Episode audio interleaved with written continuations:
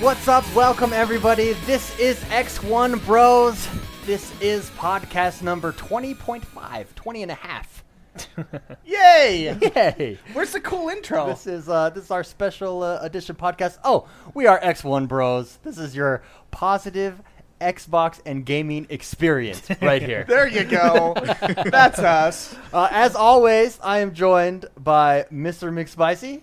Hello. George the Man. Hey. And our special guest today, Tim Chatton. How's it going? Good. I pronounced your last name correct, right? You did. Okay, good. My last name is spelled phonetically incorrect. Awesome. We got a great show for you today. Tim, he hosts the Nintendo Club podcast over on iTunes. You can check him out, or you can check him out on his website, thenintendoclubpodcast.com. He also just recently purchased an Xbox, and so has started an Xbox podcast called the Club Xbox Podcast at clubxboxpodcast.com. And so we thought he contacted me. We thought it'd be good to have him on the show. I really thought you guys would enjoy listening his perspective. Yeah. Someone that has been at Nintendo and has come over to Xbox. Not left Nintendo by any means, but has added the Xbox One to his repertoire, if you would, right? Expanding my gaming. Yeah. Expanding. So I love it. So Tim, I just thought we'd start by you just introducing yourself, telling your story, telling your journey that has been on your way to the Xbox One. What brought you here? Sure. Well, I have been traveling around the world for the last generation. So I missed out on the 360, the Wii, and all that kind of stuff. So last year was bored one day and thought I'd get a Wii U. You know, Nintendo's still making stuff. Let me grab that. And later that week, I got the 3DS because I had so much fun with Wii U. And I didn't really see a reason to get to Xbox or PlayStation because Nintendo games are what I love. It's all colorful, it's happy, it's delightful, creative, all the things I love in games. Yeah. But then one morning on Sunday, after many weeks of saving a lot of money, I saw an amazing sale at Target where I could get an Xbox One for $320, and there's no sales tax where I live, so it was time to jump in. So nice. Thought I'd give it a shot. That was the Target flash sales. Yeah, they had this like Cartwheel plus, I guess, red card deal where it was quite a good deal. I ended up that day getting the Xbox One without Kinect, which I later bought on eBay that next week because I realized how much I'd actually want that. Yeah. And then I got a PS4 and Vita that same day. So it was an expensive day, but everything was cheaper than it would have been otherwise. Dude, an expensive but a fun day. That day sounds really That day is like my best dream right there. Yeah, that day only happens in my dream. I did the updates and stuff and installed Titanfall because it was $40 that day digitally. Oh, man. And, wow. I figured it'd be an hour or two, so I'd go out and get a Vita if they had them. So I got a Vita during the install. Wow, man. We went all out right there. I did. Well, I figured, you know, PS4, I'd want to try remote play for $160. Oh yeah, that's true. Know, yeah, most that's expensive true. Controller ever. That's a good way to put it. So I've been loving Xbox. It really blew me away compared to the PS4 experience, at least the first couple weeks for sure. Really, wow. Really. Let's talk about that right now because we're not. None of us own a PS4. We will all eventually. We're not Xbox One fanboys by any means. If you've listened to our podcast, everyone that's listened knows that. But why don't you? Let's start there. What are some of the differences that you notice? Some of the things that you prefer on the Xbox One? Even what are maybe some of the things that you prefer on the PlayStation 4 that you hope they bring to the Xbox One? Since you've been on both of those, you'd be a good person to give us a compare and contrast. Yeah, absolutely. So the first thing that just shocked me, but delighted me was the deals with gold. In the first week I had the Xbox, I got it kind of on a Sunday, as I said. I was able to pick up Titanfall. They had Wolfenstein, and they also had what was the third one? I got Garden Warfare, all within like a week period for like a substantial discount digitally. And this generation, I really want to go all digital, but I want to still pay prices I would pay at retail. So that kind of impressed me. Within a week, I had these three awesome games. And then Forza 5, I could get on eBay a digital code for like $30 they're going for, because those are all over the place there. So right away, off the bat, I was able to have all these digital games. And a lot of these games are good experiences where I'm going to play this game for 20, 30 minutes, jump over to, you know, Titanfall, then the Forza, then Gar Warfare. And you can kind of just jump around, and Kinect makes it even better. The other thing I'm loving is just the pin system, right? Both for installed games, and also I'm browsing the store and I want to remind myself to check prices on that every now and then. And you can actually pin stuff that you don't own. And it also makes me feel like I own more than I do. That's interesting. I've never thought of doing that either. I've never thought of doing that either. That's genius. I like that. Man, that is really cool. Yeah. So when you check the prices, you're just checking them through the digital store, or you're also going on the and that just reminds you, brings you right into the because I know I'm going to want Tomb Raider one day, but I know it's been on deals with gold in the past, but you know, it's not there now, so one day I'll get that. So the digital stuff impressed me a lot. The one box thing that I made fun of the Xbox One so long for in my Nintendo podcast before owning one was actually turning out quite nice too, because I'm using an Apple TV plugged into a TV input, and that's a brilliant combination of it's kind of weird using Apple devices with your Microsoft. There's a but, there's a relationship there that doesn't normally go together. So. Yeah, and the thing about it is I'm really using the Xbox as it's always turned on doing something, because right now with the Kinect, it's even better because I can I have it actually wired to my audio receiver and my TV and projector and all that stuff. So when I use the Xbox One media remote thing, I can, for the first time ever, control the volume of this.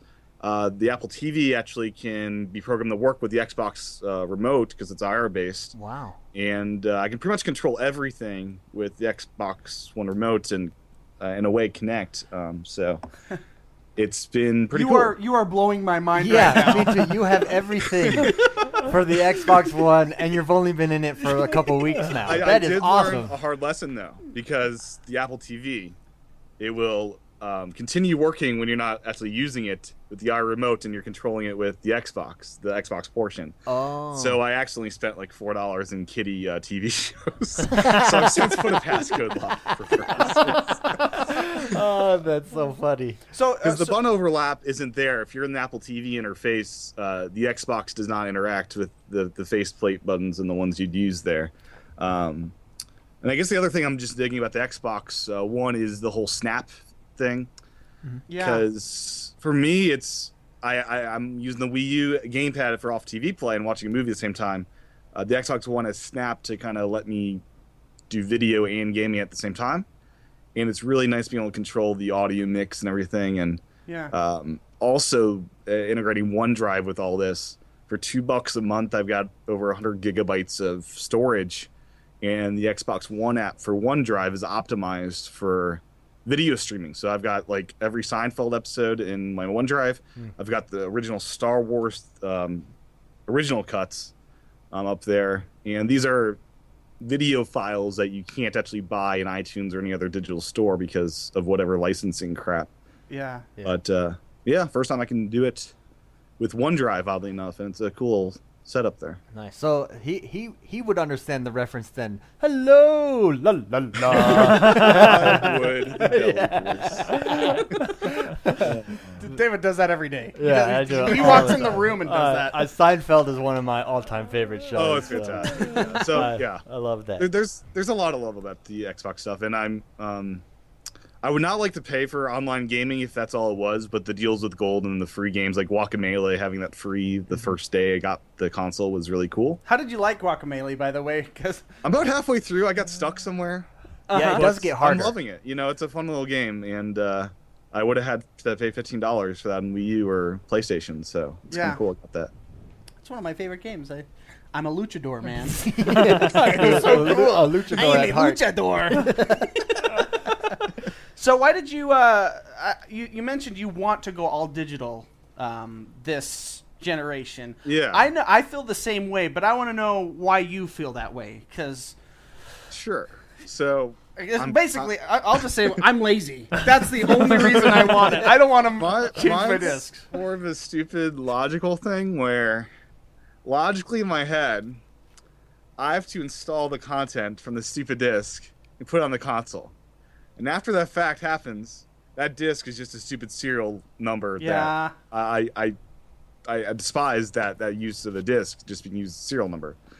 With Wii U, they're still playing off the disc, so I still buy physical discs for Wii U because the disc is actually what's running the game versus installing it. So it's a logical thing for me. Plus, as I said before, it's great to be able to jump. We go from Titanfall to Forza to Garden Warfare all within an hour, and I wouldn't do that if I had the pop discs out every 2 seconds. So to summarize, it's the lazy factor with you as well. Yes, right? And the logical install thing that I can't wrap my brain around about why I'd want a disc. Nice.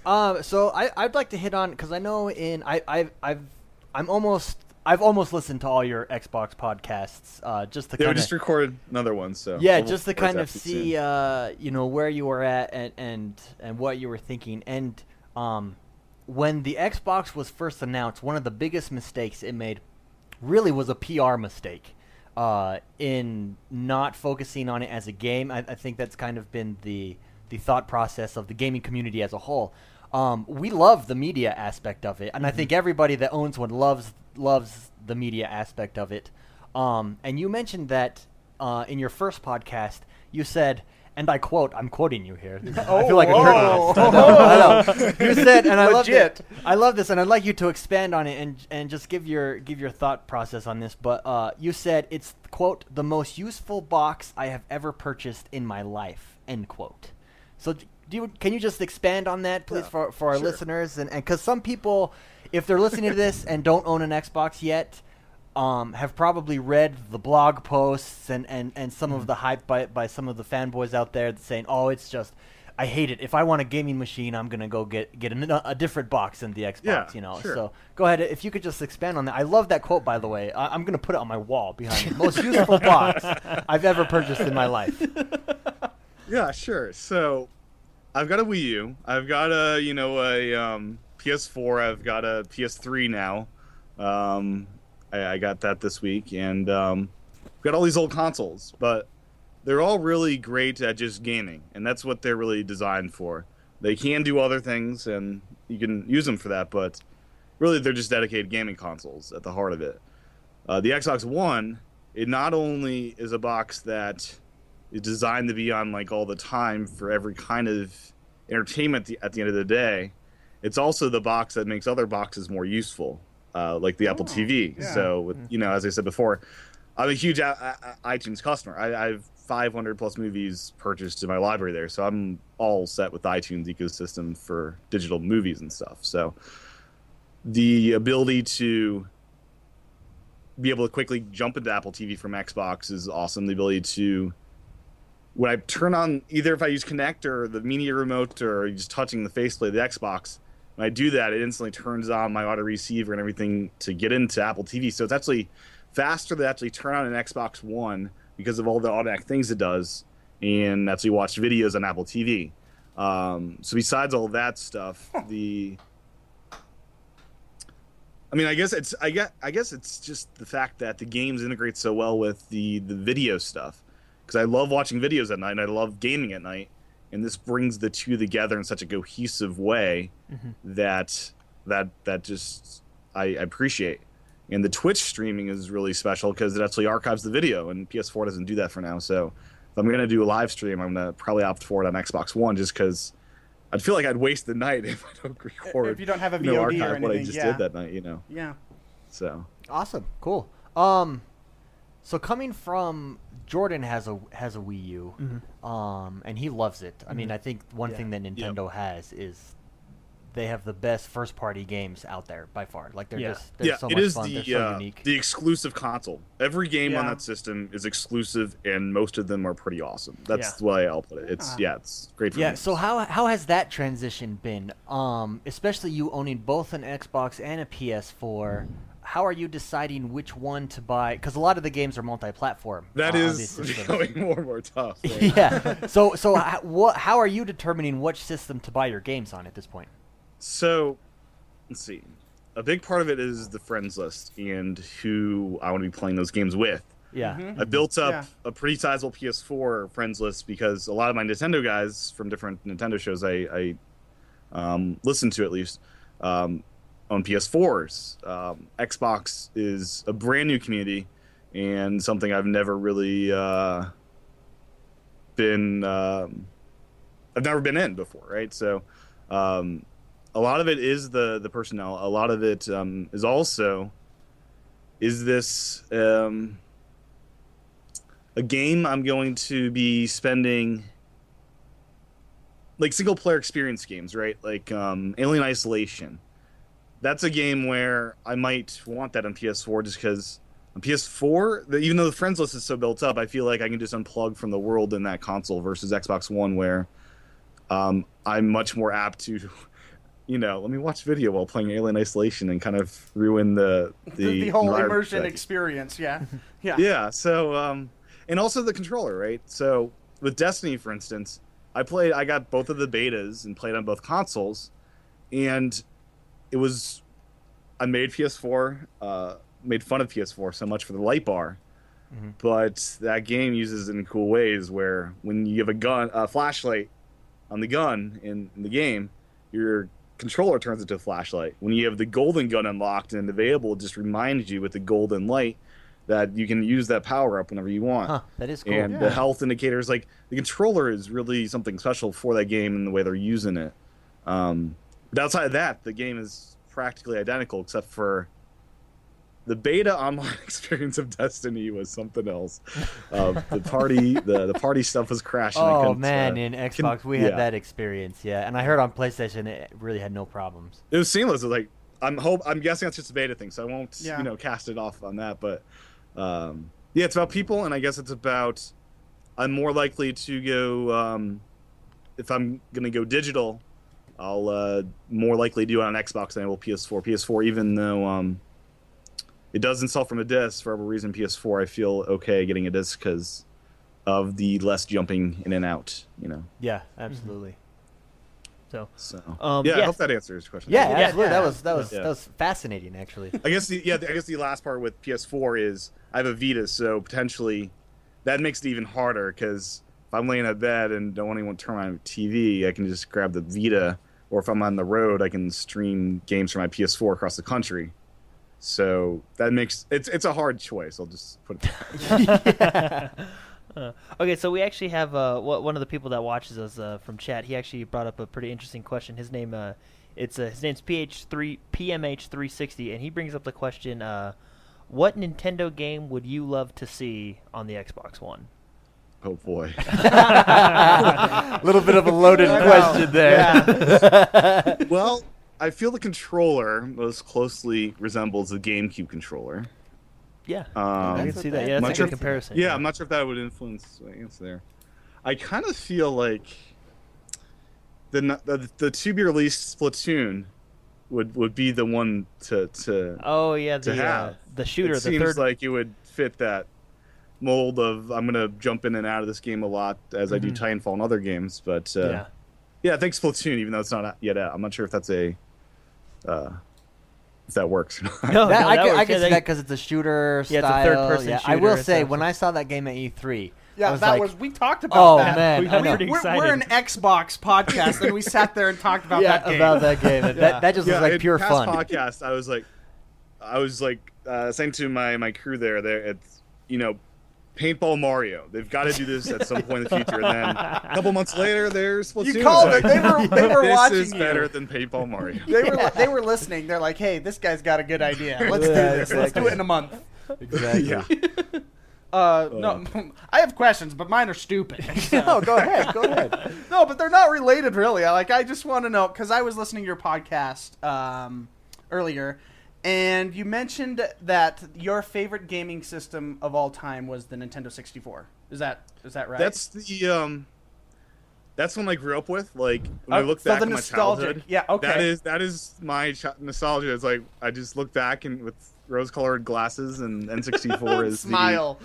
Yeah, it's just the like the warm and fuzzy console. I love that.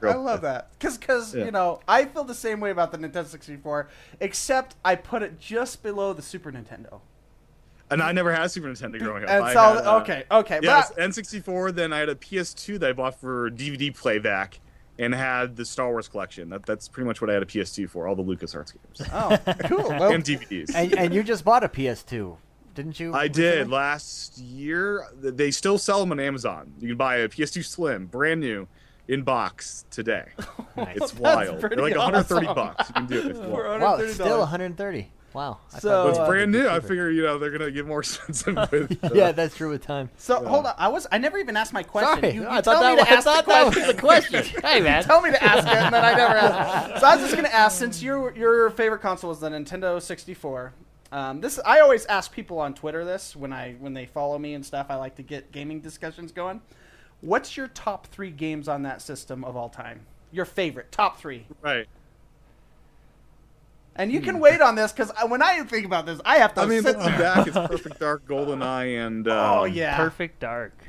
And GoldenEye, which is kind of the same game. Song Racing would be up there, too. So, probably those batch of 4. What was it? So, Perfect Dark, GoldenEye, Diddy Kong Racing, and what? There's... Let's see. There's a question. Yeah, let's see. So and random. See, David, these are random questions. Yeah, there's a lot I still haven't played. Like Conker's Bad Fur Day, I think is gonna be awesome, but I haven't played that one. Organic in chat mentioned what other developer would you like to see create a subscription-based service like EA Access? I'm gonna ask you this because I was listening to your opinions on this on your latest podcast.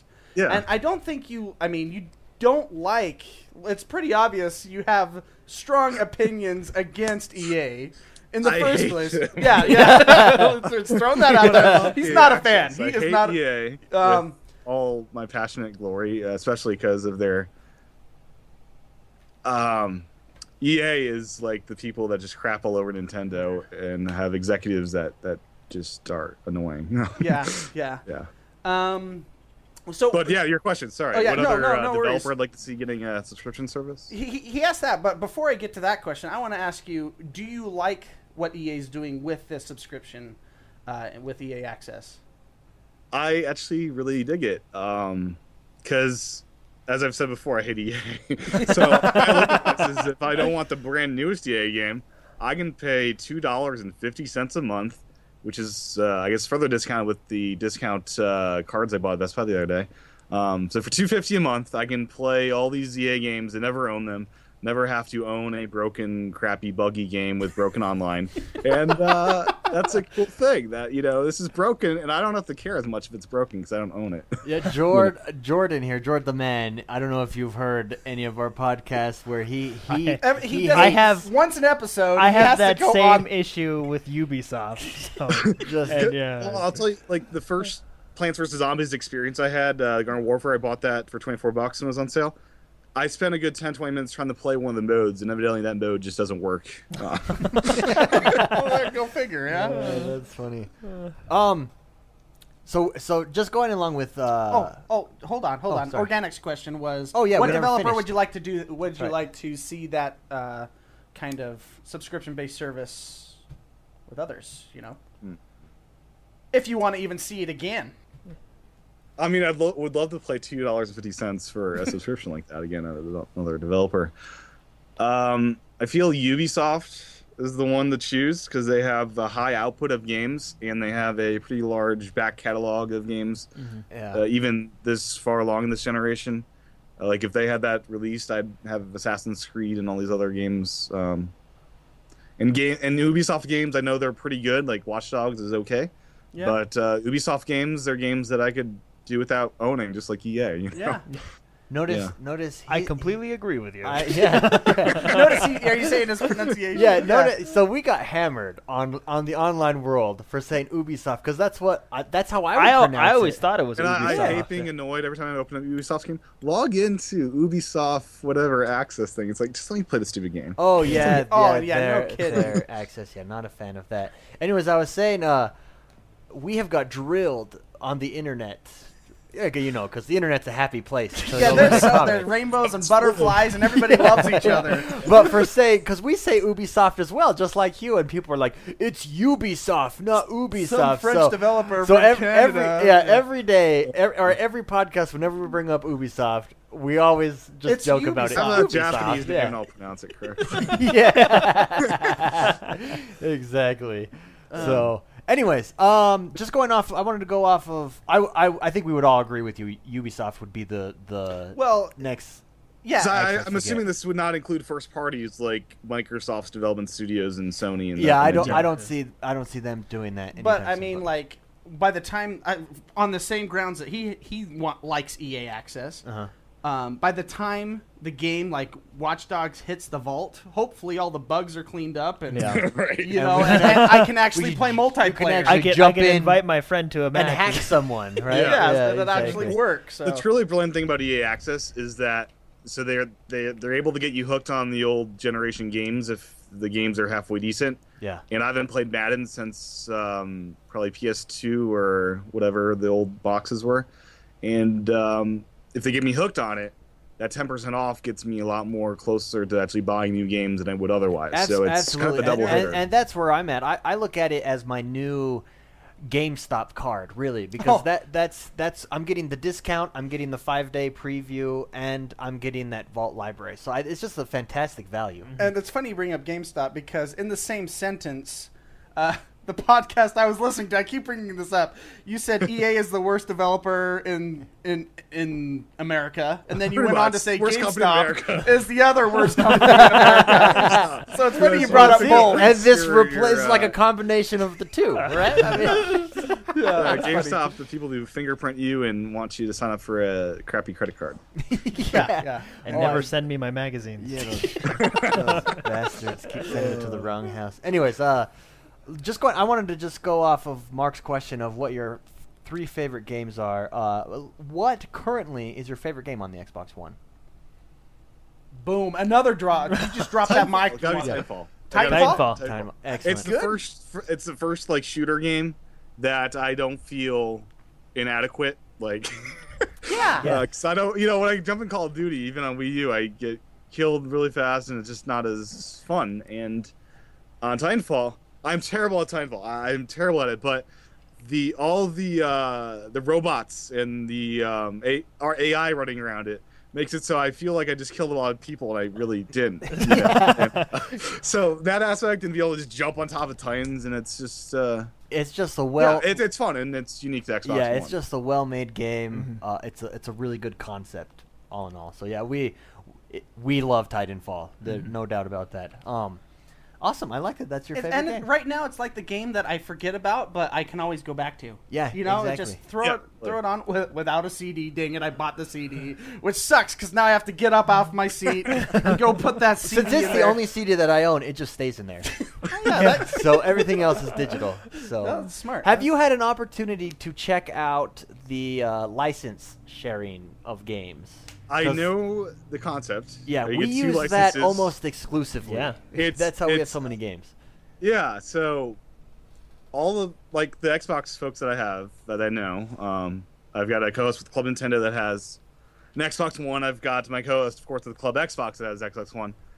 They are so tied to their physical media that I'd be getting the raw end of that deal. Yeah. You know? Yeah. So. If I had, like, I'm in a small studio, but if I had, like, a house or whatever, and I, you know, had that, it'd be cool to just have two Xbox Ones sharing games. That would be pretty awesome. Yeah, that would be cool. Yeah. I will say, if you can find someone to do that with, it doubles your library overnight. Yeah. Oh, yes. Xbox BFF, if you will. Yeah. Like, me and X1 do it together, and we get, I mean, I'm going to get Diablo this month. He's going to get Madden. So we're spending... 2 games price of one. Yeah, it's a really cool concept. So. Yeah. No, definitely. And if you're with this guy, George the Man, he will just impulse buy games left and right. So I'm, I really get the better end of that deal. Like Battlefield Premium. Deals with gold. If it's halfway decent, I'll probably buy it because I want to digitally. Well, even, and I don't know if you know this, but even with the EA Access, I purchased EA Access, and since I received the benefits, and he gets all the games. So, so since I mean, so it even works with that. So that's an excellent. And as a result, he went and purchased. I purchased Battlefield Premium because it was on deals with gold. I think it was $33, something like that, off from $40. And I bought it, and then because we're shared on the Xbox, he received all the map packs as well and all the deals. Cool. So it's just a cool concept. So we angry that Tuesday morning because that night. I saw Madden was $30 and FIFA was $36. And I woke up in the morning and this was replaced with all this Battlefield 4 DLC. It's like, and then I saw EA Access and I was like, oh, okay. Oh, that's why. Yeah. Well, how crappy would that be to purchase those the night before? $30. Exactly. Yeah. I would have no interest in EA Access if I had bought those. Yeah, that would just piss you. That would piss you off so bad. It would. That's like me buying an Xbox, and then a month later, everything goes half price, and somebody gets Titanfall for how much and $40. Yeah, all this stuff. Your story at the beginning hit me hard because I bought it a month before. Yeah. That's funny. That is funny. So going the interface. The interface is something that's new, and there's a lot of debate. What's better, the 360, the new? I love the new. We all love the new interface for the most part. Did the old interface have pins and stuff, or how'd that work? It had pins, but you had to go into the pin menu, whereas now it's just left bumper. Yeah. You know what I mean?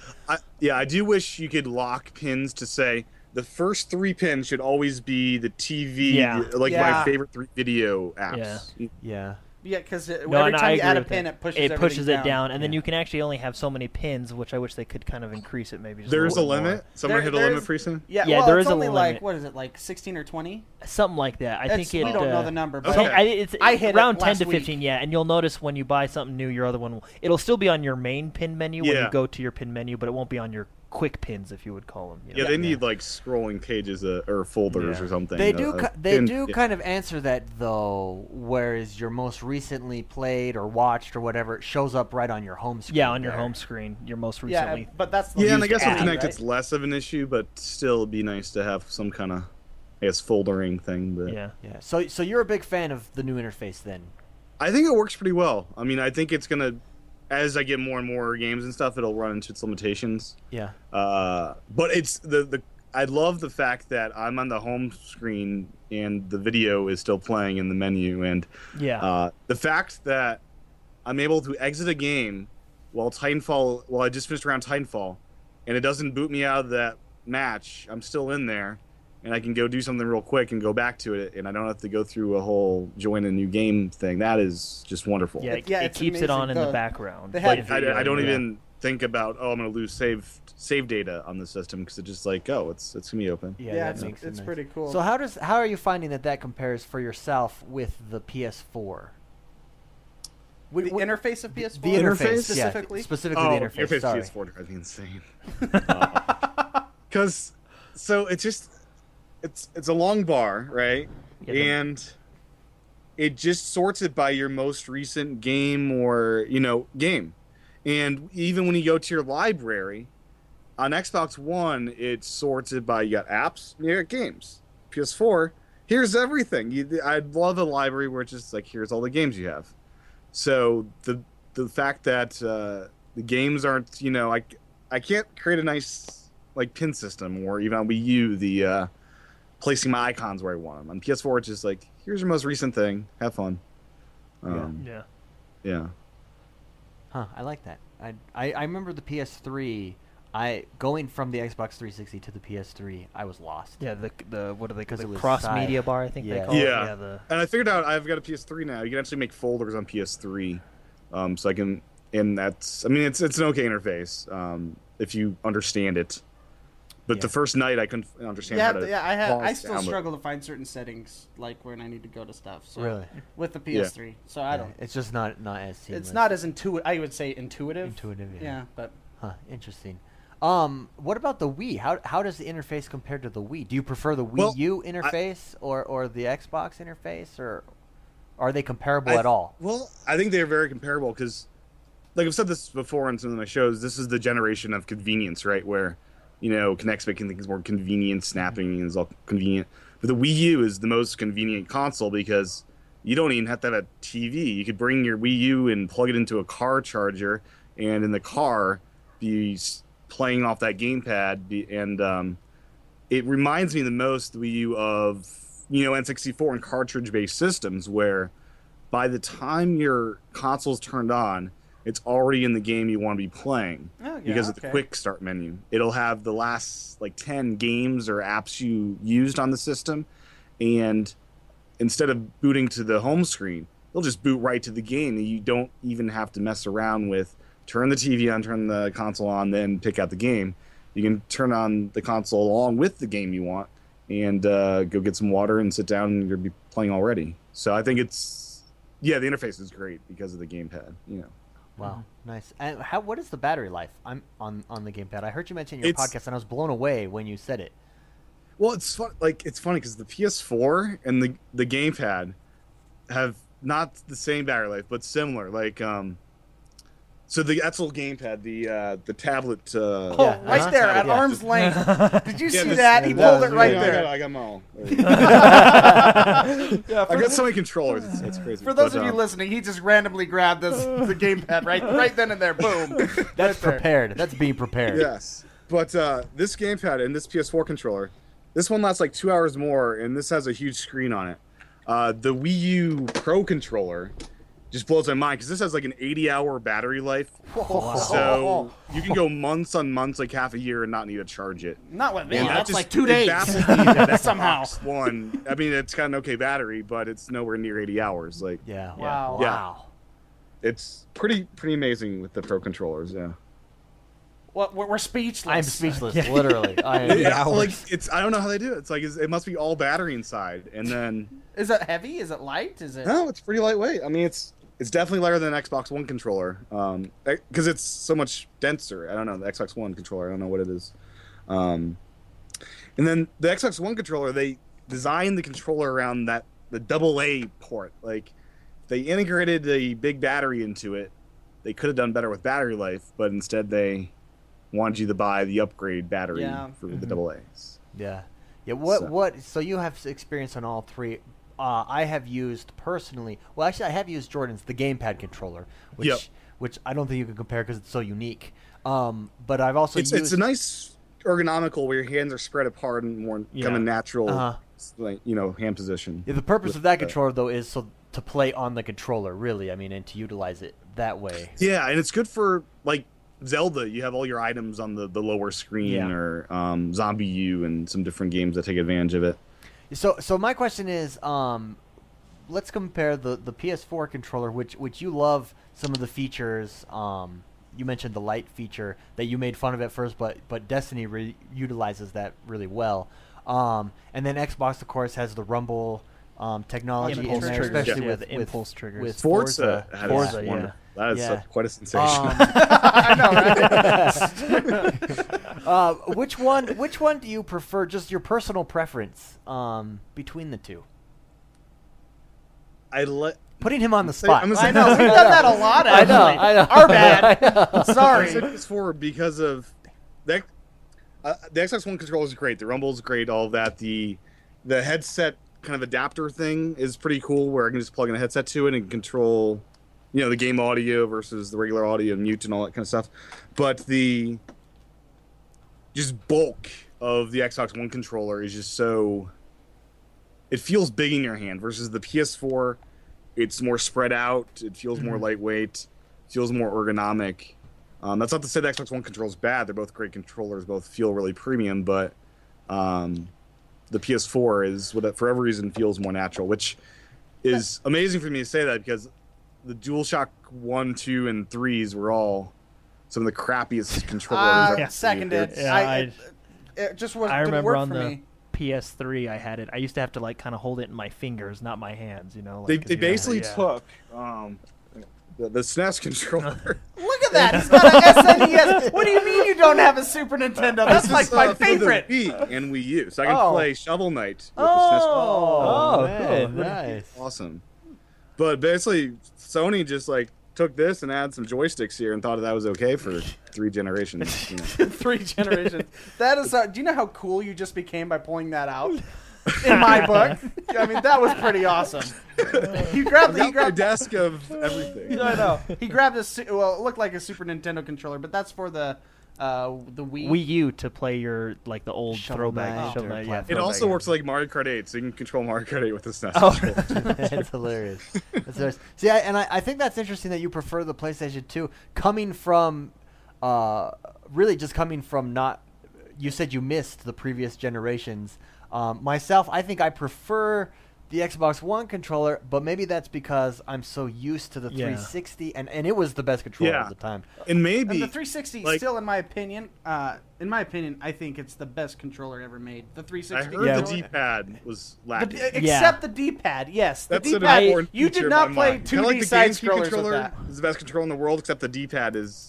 Yeah, so terrible. Well, because we used to play Mortal. We would play Mortal Kombat all the time, and it was just so frustrating. Yeah, that's why I'm excited for this. Because the Xbox One, the D-pad, and I think it feels because it clicks. It feels a little. It feels less toyish. If that means it's heavy, it's clicky, heftier. Yeah. You know, I'd say that Nintendo still owns the D-pad as far as the quality on that, but the Xbox One controller, I thought I'd like it the best before I owned them. Uh-huh. So I did in-store demos, and PS4 it didn't wow me. But once I started using it, I liked it more and more. Mm-hmm. Even the touchpad, it's a weird one to have on there. On the back? Space, on the front. The Vita has the one on the back. You know, games use it for right there, yeah. But one of the cooler uses I've seen of it, say in Destiny, it's kind of like on a PC, how you have like command or control as a modifier key. Games are starting to use this as a modifier key, so you'll hold down this huge button on the faceplate, and then click X. Oh, that's awesome! Square.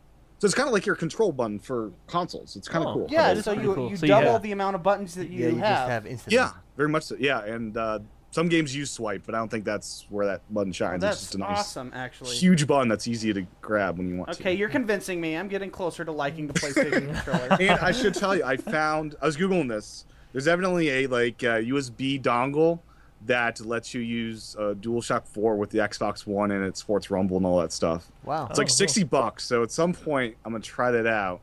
Yeah, I would be interested to see how that would be interesting. You should do a review video of that and, so we can know how it goes. Yeah.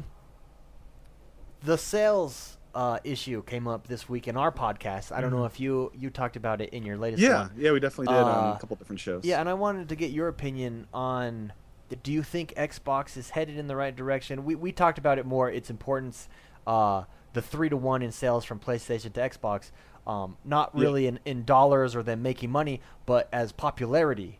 It's a signal of what's popular right now. I mean, that's not to say the Kinectless Xbox doubled its sale in the last 2 weeks of that. So. I mean, the white one's got to sell billions. Oh, man, that one. I'm jealous of that, the white one. And then also the Overdrive one that's going to be a good game. That's a nice, shiny, and pretty game. Yeah, that it is. But what are your thoughts on that? Do you think Xbox is headed in the right direction? Do you think that they're doing what it takes to make a comeback there? I guess 3 would be more straightforward with what is actually happening sales-wise, because Xbox said they doubled their sales from May to June, and in May, at the beginning of the month, they announced, we're going to come out with the cheaper Xbox One the next month. So that didn't leave a good feel in my, that that's double sales. That's how they're going to double their sales, yeah. So. And then, but PS3, if you look at the last generation, it's doing terrible. And I'm listening back to... the This Year In podcast, basically they're like 4 to 6 hour compilations of these old gaming shows from 2006 and 2007 when PS3 and Xbox 360 were new. And you're hearing the same conversations you're hearing now about Xbox One. And it's really kind of interesting to go retrospective with. It's a long generation and sales will be what they are. And I think the Halo collection is going to move a lot of systems. You'll get people that love Halo, and you'll also get people like me that's never played a Halo game in their life. Oh, you are in for a treat. You are in for a treat, my friend. A couple short months here. So. That's going to be the best value ever for me. It's like I've never played any of this content. Yeah, you get to play all of them in one shot. And I love what I love about that game, not to get off the topic here, but I love that it's all just in that menu. You open up the game, boom. All the Halos, multiplayer, just poof, You don't have to load up different discs. I can just like do a playlist like of let me drive that car thing. Yeah. Well, they did. They did. Yeah. That's funny. I have a funny story with that. Yeah. I will not tell it, but that's funny. It's called a warthog. Okay. Let me later tell you the warthog story. Yeah, afterwards, you've got to have him tell you. It's pretty funny. I remember, not to go off topic too, but that storyline, I don't want to give any spoilers, but that like was one of the coolest. Halo Combat Evolved, the first one. Yep. Just I remember just playing with my brother, my friends, throughout the campaign, and there's certain things that happen throughout the campaign that to this day I remember how I felt, you know. And there's a scene where I just can't. I don't want to spoil anything for you, but well, it is so. If this involves what I watched the press conference at E3, and that lady introducing Halo, she kind of ruined the ending of Halo 4. Oh, good. I was so infuriated. It's like, lady, I wanted to play this now. I'm going to play this. I didn't know that person's going to die because you just told me. Oh, man. And then the guy that came up after him or her said, "Where this is for the new generation and the old." It's like, really? Okay. Yeah. But it is so that game series, I mean, there's a reason it put Xbox on the map. It is very good. It is. Yeah, I initially didn't. Yeah, part of the reason I didn't like Microsoft was they stole Halo from all those Mac users back in the day. Yeah. It was on the Steve Jobs like keynote stage with Halo. And 2 months later, it was purchased by Microsoft. I think that's a complicated issue, but I remember seeing that. Yeah, that whole thing. Yeah, that's pretty funny. That's pretty funny. Another thing I just want to bring up with the Xbox One is Blu-ray as a Blu-ray player. Yeah. I bought like a $100 Blu-ray player probably 6-7 months ago, and I'm in the process of learning Japanese ever so slowly, and I imported Pacific Rim with the Japanese dub and everything. Uh-huh. And we're in the same region, Blu-ray-wise, as Japan. And evidently, if you pop it a Japanese Blu-ray in an American player, it'll just erase all the Japanese stuff and give you an American version of the Blu-ray that I just imported. You can't control that either? Like, you can't... it just does that automatically? Or is that... does it automatically on the just standard Blu-ray player. But on Xbox One, I was able to, in settings, just change everything to default to Japanese. And magically, my... nice. My Blu-ray was recognized how I wanted it to be, so that was kind of a cool thing. Where this is actually a cool Blu-ray player. It's, nice. You know. So, do you know how to say? This is my ignorance here, but is Xbox? Is there a different word for Xbox in Japanese? Do you know? I don't think so. It's got to be a brand name, I'd imagine. Yeah, right? Yeah. So it would be the same. Xbox. I mean, Nintendo. I mean, they say it differently over there for Nintendo and all that stuff. Yeah. Yeah. It's Japanese like. In English, we can make up any freaking word we want because we just put letters together. Japanese, they have a sound-based language where there's only X amount of sounds that you can combine. You can't actually make up words in Japanese if they don't fit together with their sounds. That's why you'll hear English intermixed with Japanese because there's some words they can't reproduce over there. Oh, that's so interesting. Hmm. Yeah. Go. See, learning. You guys tune into this podcast, you learn a variety of things right there to get an education. Now, if this was Chinese, it'd be more appropriate because you know the Xbox coming there. Yeah, know, that's true. Yeah, that's it'll be interesting to see. I'm jealous that they get MMOs first. Yeah, are you importing like a Chinese Xbox One because all the games are different? I hear. Yeah, well, they get Neverwinter. They get Neverwinter, but that's supposedly coming here. Well, I mean, we don't know. There's no information. You know what I mean? Like, some point. Rumors here. Oh, it's coming. But that's the one thing I would, because I played that game on PC and I really enjoyed it. I would love to get. Like but I mean, I know they're targeting the Chinese audience, but hey, I'm an audience too. Yeah, I want Neverwinter. I want that as well. You know. Now, you guys. I want to ask you guys about the Kinect because I'm still learning the ins and outs of the microphone. Yeah. And it kind of bothers me that I can't say go to, open, or like I want synonyms for the same thing because I'll forget if it's open or go to or, you know, I'll say off instead of turn off and stuff like that. I do the off one all the time and I'm like, off. Because turning it on is just on. It's not turn on. I don't know why they. It's like, that bothers me too. I wish I could program it to have my own commands, you know. Yeah. I did just sign up. You can sign up for the Make Kinect Better, or they have the app too now where you can sign up. So I think they're just working on it. Yeah. And then hopefully, eventually, it'll be you can have a couple options. Yeah. Well, my biggest thing, and this is probably really stupid, but my suggestion is I wish you could nickname your box. You know what I mean? Like. Like, for example, like, you know, Big Papa, turn off. Big Papa, yeah, because, I mean, how many... Yeah, well, I mean, well, and I know that sounds stupid, but how many times have we been talking, like, oh, I'm so excited for the Xbox feature, and then it pops up, you know what I mean? Just in conversations. Because if you're a gamer and are listening to podcasts, I've had my Xbox react to the podcast I'm listening to while playing games or watching it on the same console, and, yeah, that's kind of annoying. Kind of like... This year, iPhones, as podcasters, guys, we will be able to troll every iPhone user by just yelling out, "Hey Siri," and activating Siri. That's so awesome. That's funny. That's my gamer tag was Hexbox Cohobe.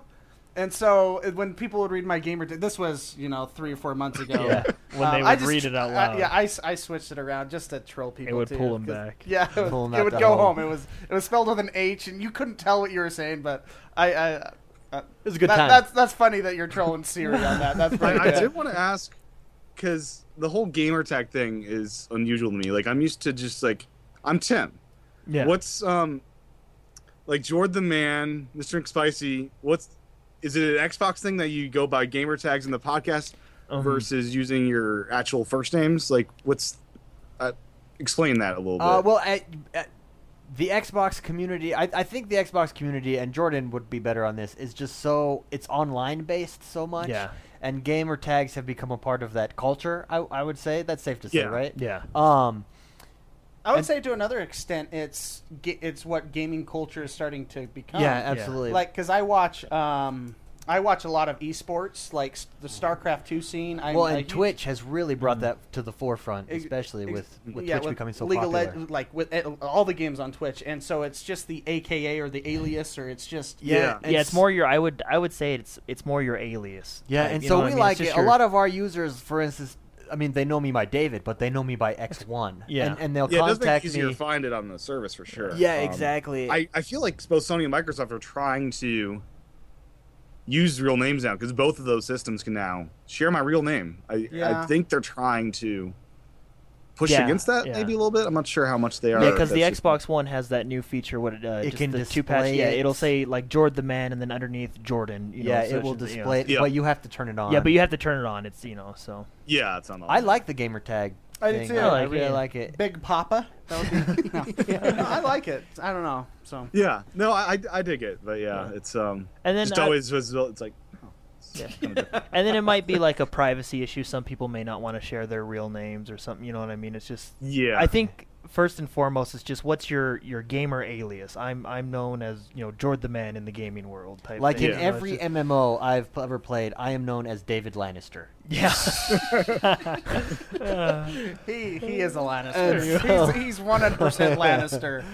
And so I mean I like it. Well, and what I love about the Xbox One so much too is people can follow you. I love that, and so many people get in contact with us through our gamer tags on the Xbox One. It's like more people contact us there than through our email. Mm-hmm. Yeah, and I like how it's set up like kind of like Twitter a little bit more. Like, whereas before you had to friend people back. Yeah. Now you can just follow someone. You can just follow somebody. Now, can you send message to people you follow? Yes. Yes, you can. Okay. You can.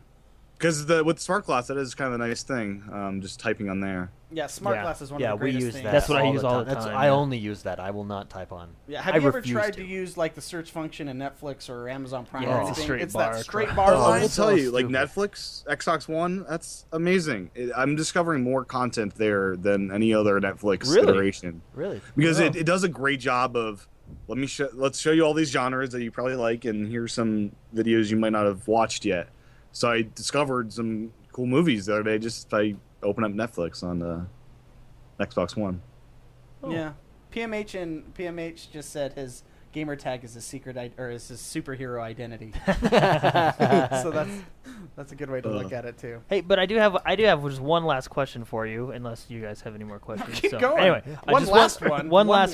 Yeah, one last question. I just want to know what game are you most excited for on the Xbox One coming out? It's gotta be Halo. I mean. Oh! Standing ovation. Standing. That's funny. You asked that too, so. Yeah, it's gotta be Halo. Yeah, that's Jordan, man. Sunset Overdrive. Huge Halo fan. Really excited for. I don't know exactly why, except for the trailer looked clever. Sunset Overdrive. Because it looked like Tony Hawk combined with like a paintball game. That just looked cool. Kinda, yeah. I can see that. I'm trying to get hyped for that game. But there's something about it that I'm just not. I don't understand it. It was my problem with Destiny, and I loved Destiny. I loved the beta, but leading up to it, I feel like they didn't do a good job of showing me what is going to make this game so good and so unique. And same thing with Sunset Overdrive. They're showing us clips. They're showing us. They did show. I like the fully customization. That's cool. They did show us that. But I don't feel like they're doing a good job of showing us. Like, we've only seen that fairground level. Yeah. Really. Right. You know, that's in all their ads. So I'd like to see a little bit more. Until I played it, I didn't know what the heck to expect with that thing. And that was the best online experience I've had with the game, on PS4 at least. Bungie. Yeah. So, Bungie. It was so cool just working with people in that capacity. The other thing I want to mention, the monthly updates on Xbox One, they are just killing it. It seems like Microsoft has this huge team just working on monthly updates. That's our man, Phil Spencer. I guess I have another last question. So I don't. Okay, just spit it out. Yeah. With the updates, is because you have all three systems and you're playing them all pretty frequently, right? Whereas I only have an Xbox and then a Wii U, and I know with the Wii you can go into the menu and you can kind of search for an update and it'll update if they have one. And most of the time, Wii U it'll just prompt you. Like, update, it's ready to go. Yeah. And it's updated, yeah. So, with something, like, the Xbox has an update one every month. On the other, like, for the PlayStation 4 mostly, do they do stuff like that, or is it more spaced between their updates? It feels like one a month on PS4. And in a similar way, you turn it on, and it's like, click OK to update. You can't do anything until you update. Yeah. It's like, OK. So, it seems like update management isn't... I use all three regularly. Mm-hmm. I'll have nights where I've played all three consoles. Attaboy, true gamer, I like you.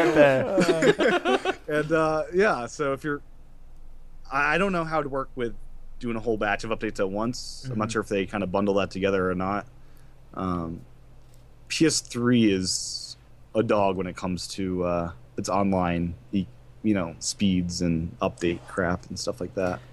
Yeah, that's one thing that I do like about the Xbox One. It updates while it's sleeping. I mean, so sometimes I log in and I'm like, oh, but I think that's it's in your standby. It's a setting you can do. Yeah. I mean, if you want, I have mine like that. Yeah, I have. Mine I know like you took yours off because you were having a problem, but that might just be the beta. Well, you were doing that too. Oh, was I? Yeah, really? You were signing in every 15 minutes 2 nights ago. Oh, yeah. The August update I'm very excited for because I bought the Forza code while I was at work, and I knew if I wait till I get home. I'm going to be playing it tomorrow because it's going to take freaking forever to install. Yeah. And I was able to play because of the quick launch option thing.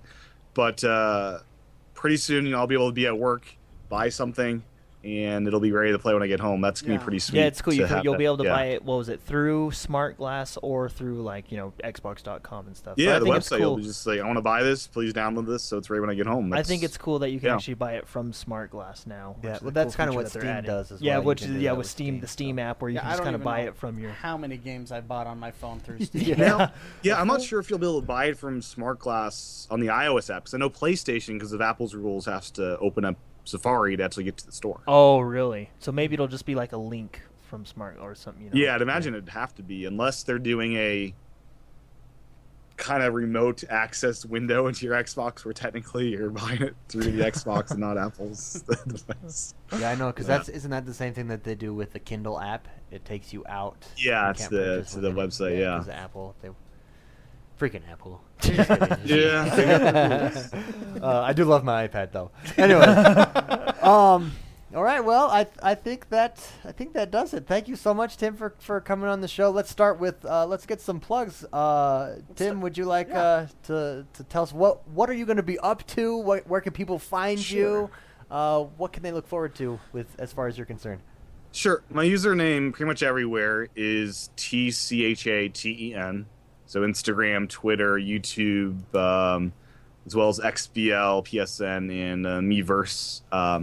So just everywhere there. I do 5 podcasts a week now. Wow. So I do Club Film, which I've been doing for about a year now.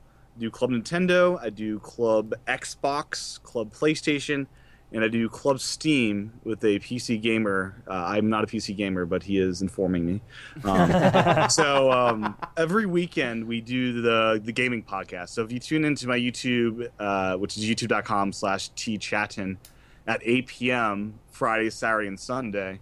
On Friday, there's Club Xbox, Saturday, Club PlayStation, Sunday is Club Steam, followed by Club Nintendo. So if you got nothing to do over the weekends, 8 p.m. Eastern, over my YouTube channel, you'll get some good live gaming podcasts, and we do live Q&A and stuff. We do it over Google Hangouts, and that's how it gets to YouTube. And those are pretty much all on iTunes. I'm still working on PlayStation and Steam to get those on iTunes. But, yeah, it's a good place to check those out. I'm on Twitch as well. So nice. What's your Twitch handle? It's the same thing, so TCHATEN. So nice. I've got some wonderful Clone War archives from the GameCube. If you want to watch those. All right. Clone Wars. Yeah, I played pretty much the whole thing. So yeah. Awesome. Yeah, everybody definitely go check him out. We've enjoyed having him on the show. I think he's great. What a cool guy. I mean, he was pulling out controllers. I know. Well, what I love is that you have all three. You just love gaming, and that's what we're about here at X1 Bros. And you're just a perfect fit. To have you on the show first. I used to be the most prejudicial gamer in the world, Nintendo or nothing, and then I got these other ones when they were on sale. I was like, they're pretty cool too bad. Too. Fun times. Yeah, so I've got I'm a 3DS collector, so I've got 10 of those just behind me. Oh wow! Well, I love that. I mentioned this before the show, but I love the Xbox One box right behind him too. So yeah. Also, I don't know if you can see, but he's got a Zelda. Is that a special edition, or is that a book? Hyrule Historian. Yeah, I saw that. Yeah, Hyrule Historia. I actually have a second Wii U gamepad because I had to have the Wind Waker gamepad, so I've got two gamepads. That's the one I have. Yeah, that's the one that Jordan picked up. So awesome. Mr. McSpicy, why don't you plug us? Okay, we are X1 Bros. Yes, we are. You're listening to this podcast, so you know exactly where to find us. But we appreciate anybody reviewing us on iTunes. That helps us a lot. We're little guys, but we're amateurs, but we love gaming. So that's what we're about. We're trying to create a community of gamers that is positive and that everyone can game together, because we feel the positive gaming is lacking. Tim, he's our positive gamer of the week. Awesome. Positive gamer of the week right there. Positive gamer of the week. So, just what else do you want to know, David? I mean, that's it. YouTube, anything coming out on YouTube? YouTube, this week? Facebook, Twitter. Oh, yeah. X1 Bros, YouTube, Facebook, Twitter. We pretty much stream every night, each one of us. You can check out Jordan the Man, Mr. McSpicy, X1 Bros, and Rad Like My Dad's not here. He had to go to a wedding reception. Whatever. See, we're true gamers. Yeah. No, weddings. Where's his priority? Check us out. Definitely check out Tim's podcasts and go over on iTunes and give him a rating as well. It helps us all out. So thank you, everyone. Thank you, Tim. It was super nice to meet you. And with that, let's get out of here. Alrighty. Yes! See ya.